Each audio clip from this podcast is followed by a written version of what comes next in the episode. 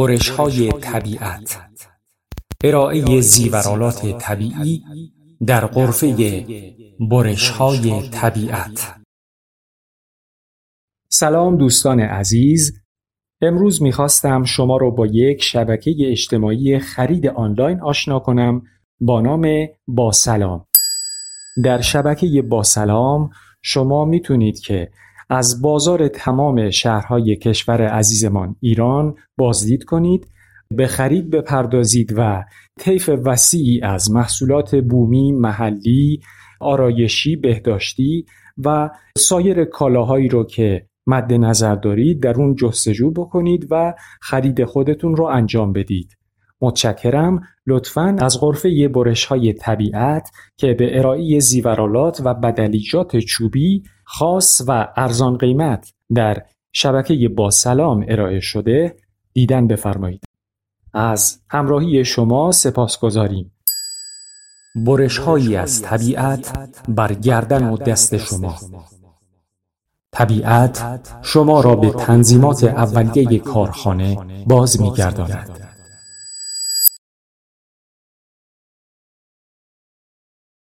این کتاب مستقیما به والدین مربوط نمی شود. من قرار نیست جزئیات از شیر گرفتن بچه و آموزش دستشویی رفتن آنها را توضیح دهم. این کتاب چگونگی ارتباط با فرزندانمان را و اینکه چه چیزهایی باعث پیوند بهتر و مؤثرتر با آنها می شود شرح می دهد. درباره این است که ما چطور بزرگ شدیم و این موضوع چگونه بر نقش و رفتار والد بودن ما اثر دارد. درباره اشتباهاتی است که مرتکب خواهیم شد، مخصوصاً آن اشتباهاتی که هرگز نمی‌خواستیم رخ دهند و اینکه با این اشتباهات چه کار کنیم. شما در این کتاب نکات و ترفندها یا سیاست‌های پدر و مادر بودن را پیدا نخواهید کرد و گاهی اوقات شاید ناراحت و عصبانیتان کند یا حتی از شما یک پدر و مادر بهتر بسازد. من کتابی نوشتم که ای کاش به عنوان زنی که مادر شدن را برای اولین بار تجربه می‌کرد آن را خوانده بودم و واقعاً آرزو می‌کنم که والدینم نیز آن را خوانده بودند.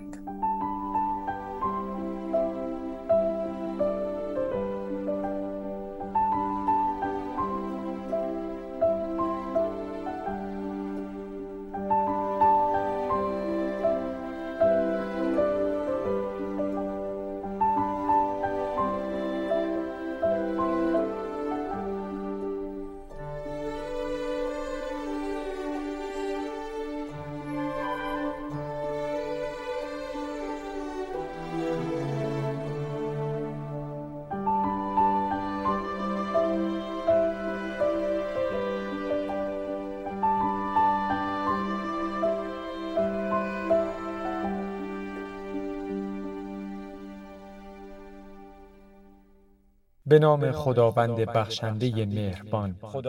خداوندا، تو را سپاس بر تندرستی تنم که همواره از آن برخوردارم و تو را سپاس بر بیماری که در جسمم پدید آوردی.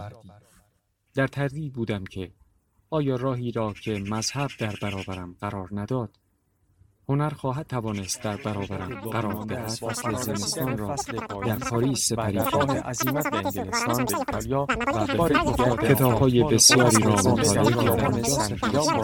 تصور نمی‌کنم در معلومات مخفی شدم در حال به تغییری خود نپرداختم. به نظرم رسید این زمان فلسفی بود، امواج نور باشی از میان شکاف ویرایی بهره داشت که حاضر بودم بمیرم ولی از آن چشم نپوشیدم. تصویری همانند فولاد مزار. چطور می توانم برای شما تشریح کنم مسحور زیبا چه زیبایی های عالم گشتم.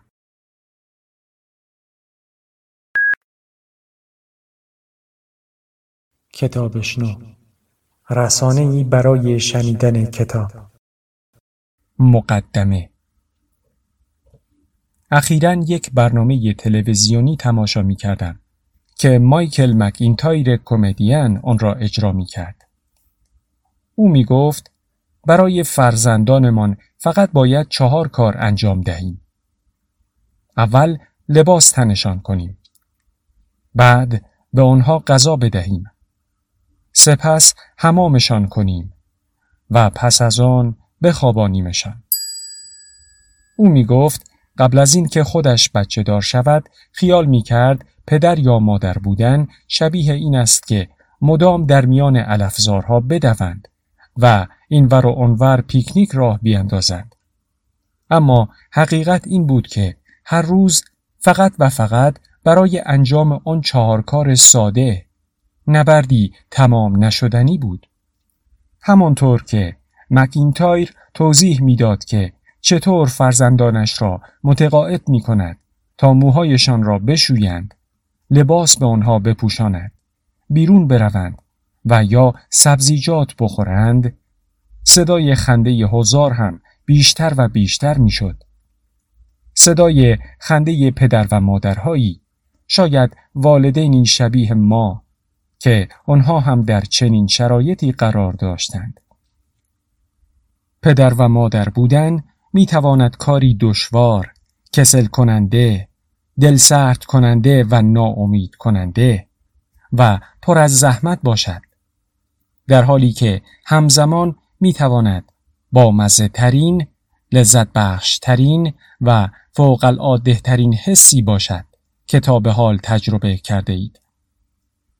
زمانی که شما گرفتار مسائل کم اهمیت مانند تعویض پوشک، رفع بیماری‌های کودکان، بهانه‌گیری یا بدخلقی‌های آنها، یعنی نوزادان یا نوجوانان هستید، و یا زمانی که بعد از یک روز کاری خسته کننده به خانه برمیگردید، تازه کار واقعیتان آنجا آغاز می شود که شامل جمع کردن تکه های موز از بین شکاف صندلی و یا دریافت دعوتنامه دیگری برای جلسه اولیا و مربیان مدرسه است. داشتن دورنمایی برای پدر و مادر بودن می تواند دشوار باشد. این کتاب آن دورنما را به شما نشان می دهد.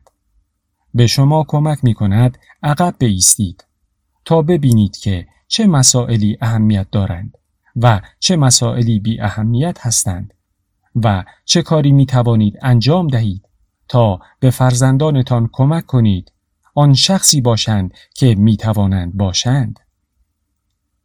هسته اصلی وظایف والدین پیوندی است که شما با فرزندتان دارید.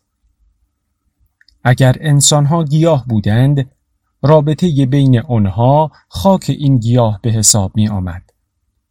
پیوند باعث حمایت و پرورش می شود یا به آن اجازه رشد می دهد و یا مانع از آن می شود. بدون پیوندی که بتوان به آن تکیه کرد، احساس امنیت کودک در معرض خطر قرار می گیرد. شما پیوندی می خواهید که برای فرزندانتان منبع قدرت باشد و روزی هم منبع قدرتی برای فرزندان آنها. به عنوان یک روانپزشک، تجربه گوش دادن و صحبت کردن با افرادی را داشتم که با جنبه‌های مختلف نقش والد بودن دست و پنجه نرم می‌کردند. به واسطه شغلم این فرصت را داشتم تا ببینم که چطور روابط دچار اختلال می‌شوند و چه مسائلی باعث می‌شوند این روابط دوباره جان بگیرند. هدف این کتاب این است که مسائلی را که وقتی موضوع وظایف اصلی والدین در میان است مطرح می‌شوند با شما در میان بگذارد که این مسائل شامل مواردی از این دست است: چطور روی احساسات، یعنی احساسات خودتان و فرزندانتان کار کنید و چگونه خودتان را با فرزندانتان هماهنگ کنید. به همین دلیل خواهید آموخت که چگونه بهتر درکشان کنید و با آنها ارتباطی واقعی برقرار کنید. به جای اینکه در الگوهای بی‌مصرف و تاریخ گذشته عقب نشینی و تعارض گرفتار شوید. من به جای اینکه بر روی نکات و ترفندهایی که والدین باید انجام دهند تمرکز کنم، بررسی بلند مدتی روی وظایف اصلی والد بودن آنها دارم. موضوع مورد علاقه من این است که چطور می توانیم با فرزندانمان ارتباط برقرار کنیم، به جای اینکه آنها را فریب دهیم. در این کتاب شما را تشویق می کنم به تجربه های دوران کودکیتان نگاهی بیاندازید و بر همین اساس می توانید موارد خوبی را که در تربیت خودتان به کار رفته اند به فرزندانتان منتقل کنید و جنبه هایی را که تأثیری کمتر داشته اند نادیده بگیرید. من به این که ما چطور می توانیم ارتباطمان را با فرزندانمان بهتر کنیم تا در این میان رشد کنند نگاهی خواهم انداخت. همینطور بررسی خواهم کرد که چگونه رفتارهای ما در دوران بارداری می توانند بر پیوندمان با فرزندمان در آینده تأثیر گذار باشند و چطور بودن در کنار یک نوزاد، یک کودک، یک نوجوان و یا یک فرد بالغ می تواند ارتباط و پیوندی برقرار کند که منبع قدرتی برای آنها و منبع رضایتی برای شما باشد. در طول این راه کشمکش‌های بسیار کمی درباره لباس پوشاندن به آنها و یا غذا دادن به آنها، حمام کردن و خواباندن فرزندانتان خواهید داشت. این کتاب خاص پدر و مادرهایی است که نه تنها به فرزندانشان عشق می‌ورزند، بلکه می‌خواهند به آنها توجه هم داشته باشند.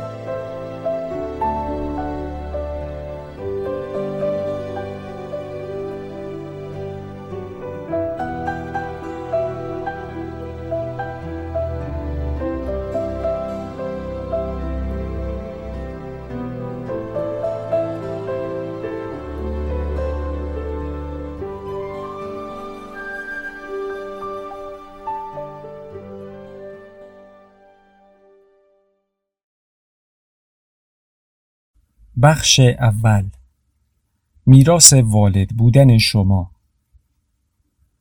این حرف کلیشه‌ای بسیار درست است. بچه ها کاری را که ما میگوییم انجام نمیدهند، بلکه کاری را که ما انجام میدهیم تکرار میکنند. قبل از اینکه به بررسی رفتار فرزندانمان بپردازیم، مفید و حتی ضروری است به اولین الگوهای آنان نگاهی بیاندازیم که یکی از آنها خود شما هستید. این بخش کاملا مربوط به شماست، چرا که شما اصلی ترین اثر را بر روی فرزندانتان دارید. در این قسمت برایتان مثالهایی خواهم آورد از اینکه چطور گذشته می تواند روی زمان حال تأثیر گذار باشد، آن هم وقتی که پایش به میان رابطه شما با فرزندتان باز می شود.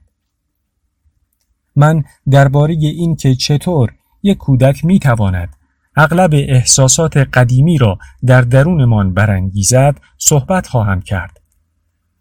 احساساتی که بعدها ما به اشتباه در ارتباط با آنها به کار می گیریم. همچنین به اهمیت بررسی و ملاحظه منتقد درونیمان نگاهی خواهم انداخت تا اثرات مخرب آن را به نسل بعد منتقل نکنیم. گذشته برمی گردد تا ما و فرزندانمان را فریب دهد. یک کودک به محبت، تأیید، نوازش، حضور شما، عشق به علاوه محدودیت، درک شما، بازی با افرادی در تمام سنین، تجربه های آرام بخش و توجه و زمان فراوان شما نیاز دارد. بسیار خوب، پس خیلی ساده است. این کتاب می تواند همینجا به پایان برسد. اما نه، نمی تواند. چرا؟ چون مشکلاتی سر راهتان سبز می شوند.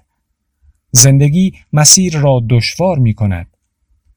اوضاع و شرایط، مراقبت از کودک، پول، مدرسه، کار، کمبود زمان و گرفتاری و چه و چه و همانطور که خودتان می دانید، این یک فهرست دقیق و کامل نیست. زندگی مسیر را دشوار می کند. مسائلی از قبیل اوضاع و شرایط، مراقبت از کودک، پول، مدرسه، کار، کمبود زمان، گرفتاری و چه و چه و همانطور که خودتان می دانید، این یک فهرست دقیق و کامل نیست. اما آنچه بیشتر از هر کدام از این مسائل مشکل ساز می شود، رفتارهایی است که وقتی خودمان نوزاد و کودک بودیم با ما داشتند. اگر ما به تربیت خودمان و میراث آن نگاهی نیندازیم، می تواند در نهایت گریبانگیرمان کند. احتمالاً بعد از این نوشته ها به خودتان خواهید گفت که من دهانم را باز می کردم و کلمات مادرم از آن خارج می شدند. البته اگر آنها کلماتی بودند که در دوران کودکیتان به شما احساس عشق، خواستنی بودن و امنیت دادند، اشکالی ندارد. اما اغلب آنها کلماتی هستند که خلاف این عمل می کنند. مسائلی که می توانند مشکل آفرین باشند، چیزهایی مانند کمبود اعتماد به نفس، بدبینی و حالتهای تدافعی من هستند که باعث می شوند احساسات من را سرکوب کنیم و از این که این احساسات به سرگشتگی منجر شوند وحشت داشته باشیم. زمانی که به طور خاص این مسائل در ارتباط با فرزندانمان نمود پیدا می کنند، می توانند در قالب موارد آزاردهنده‌ای قرار گیرند که در آنها مشاهده می کنیم و یا توقعها و انتظاراتمان از آنها یا ترسهایی که در موردشان داریم نمود پیدا می کند. ما اتصالی در یک زنجیره هستیم که قدمتی هزاران ساله دارد و تا سالیان سال بعد از ما، تا زمانی که هیچ کس نمی داند، ادامه خواهد یافت. خبر خوب این است که شما می توانید بیاموزید، حلقه اتصالتان را دوباره شکل دهید و این کار زندگی فرزندانتان و فرزندان آنها را بهبود خواهد بخشید و از همین الان می توانید شروع کنید. مجبور نیستید که تمام رفتارها و کارهایی را که با شما انجام شده است تکرار کنید. می توانید تمام چیزهایی را که بیفایده بودند دور بریزید. اگر الان پدر یا مادر هستید و یا قرار است که در آینده یکی از آنها باشید، می توانید خاطرات را از چمدان در بیاورید و با دوران کودکیتان آشنا شوید. اتفاقاتی را که برایتان افتاده اند بررسی کنید و ببینید آن موقع چه احساسی نسبت به آنها داشتید. الان چه احساسی دارید و بعد از اینکه تمام آنها را خوب برانداز کردید، فقط چیزهایی را که لازم دارید به چمدان برگردانید.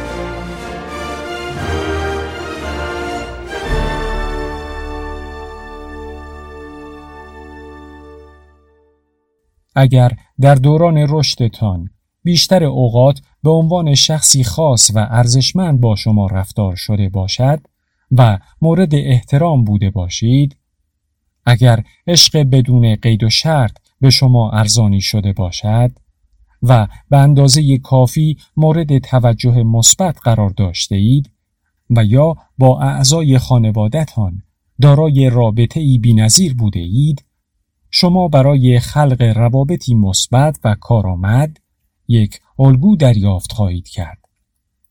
بدین ترتیب این کار به شما نشان خواهد داد که می توانید به طور مثبت بر روی خانواده و جامعه‌تان تأثیرگذار باشید. اگر تمام این مسائل در موردتان صدق می کنند، پس بسیار بعید است که نگاه انداختن به دوران کودکیتان دردناک باشد. اما اگر اون دوران به این شکل نگذشته باشد که اتفاقاً قسمت عمده‌ای از ما با آن مواجه بوده ایم، نگاه به گذشته احتمالاً میتواند احساس ناراحت کننده‌ای به همراه داشته باشد. فکر میکنم لازم است درباره آن احساس ناخوشایند بیشتر آگاهی داشته باشیم، چرا که می توانیم با مد نظر قرار دادن روش‌های کارآمد مانع انتقال آن حس به نسل‌های بعدی شویم. بسیاری از رفتارهایی که به ارث برده ایم خارج از آگاهی ما هستند. گاهی اوقات همین مسئله کار را سخت می کند و ما نمی توانیم بفهمیم که آیا ما همین حالا داریم به رفتارهای فرزندانمان واکنش نشان می دهیم یا واکنش‌ها و پاسخ‌های الان ما بیشتر در گذشته‌مان ریشه دارند. فکر می‌کنم این داستان کمک می‌کند منظورم بیشتر روشن شود. این داستان را تی، یک مادر دوست داشتنی و روانپزشک ارشد که دیگر روانپزشکان را آموزش می‌دهد، برایم تعریف کرد. در این داستان من به هر دو نقش او، یعنی هم مادر و هم روانپزشک، اشاره خواهم کرد که این بیانگر این موضوع است که حتی گاهی اوقات مطلع ترین و خیرخواه ترین ما هم می تواند به یک پرش زمانی احساسی سوق پیدا کند و خودش را در موقعیتی ببیند که به جای پاسخ دادن به اتفاقی که الان و اینجا در حال رخ دادن است، به گذشته‌اش واکنش نشان می‌دهد. این داستان زمانی شروع می‌شود که دختر تی، یعنی امیلی، که تقریباً هفت ساله است، فریاد می‌زند در میان نرده‌های یکی از وسایل بازی درون پارک گیر افتاده است و از مادرش می‌خواهد تا او را کمک کند تا از آن خارج شود. به او گفتم پایین بیاید و وقتی که گفت نمیتواند، ناگهان احساس عصبانیت کردم. با خودم فکر کردم دارد مسخره بازی در میآورد. خیلی راحت خودش میتوانست پایین بیاید. پس فریاد زدم: همین الان بیا پایین. بالاخره پایین آمد. بعد سعی کرد دستم را بگیرد، اما هنوز عصبانی بودم و پسش زدم و همان موقع او هم سر و صدا راه انداخت. به محض اینکه به خانه رسیدیم چای درست کردم و او هم آرام شد. من هم تمام این ماجرا را یادداشت کردم و در آخر گفتم: خدایا، بچه ها می توانند یک عذاب تمام عیار باشند. یک هفته به سرعت گذشت. ما دوباره در باغ وحش بودیم و دوباره همان وسیله بازی. نگاهی به آن وسیله انداختم و احساس عذاب وجدان کردم. کاملا مشخص بود که امیلی هم به یاد هفته پیش افتاده است، چون تقریباً با ترس و لرز سرش را بلند کرد و به من چشم دوخت. به او گفتم اگر بخواهد می تواند برود و بازی کند. این بار به جای اینکه روی نیمکت بنشینم و خودم را مشغول تلفن همراهم کنم، کنار وسیله بازی ایستادم و تماشایش کردم. زمانی که امیلی احساس کرد میان میله‌های فلزی گیر افتاده است، برای کمک دستانش را به سمت من دراز کرد. اما این بار من بیشتر مشوق بودم. گفتم: یک پایت را آنجا بگذار، بعد آن یکی پا را. حالا آن میله را بگیر و اینطوری خودت می توانی از پسش بر بیایی. و او هم توانست. وقتی امیلی پایین آمد گفت: چرا دفعه پیش کمکم نکردی؟ کمی با خودم فکر کردم و گفتم: وقتی کوچک بودم مامان بزرگ با من مثل یک شاهزاده رفتار می کرد و مرا همه جا می برد و همیشه سفارش می کرد مراقب باشم. اون کارها باعث شدند احساس کنم خودم نمی توانم هیچ کاری انجام دهم و بدون اعتماد به نفس بزرگ شدم. من نمی خواهم این اتفاق برای تو هم بیفتد. به همین دلیل هفته پیش وقتی که از من خواستی تا تو را از آن بالا پایین بیاورم، نخواستم کمکت کنم. آن اتفاق مرا به یاد زمانی انداخت که همسن تو بودم. آن زمانی که اجازه نداشتم خودم پایین بیایم. برای همین عصبانی شدم و سر تو خالی کردم که اصلاً منصفانه نبود. امیلی نگاهم کرد و گفت: اوه، من فکر کردم برایت مهم نیست. گفتم: نه نه، برایم مهم بود. اما آن لحظه نمی دانستم از دست مامان بزرگ عصبانی هستم یا از دست تو.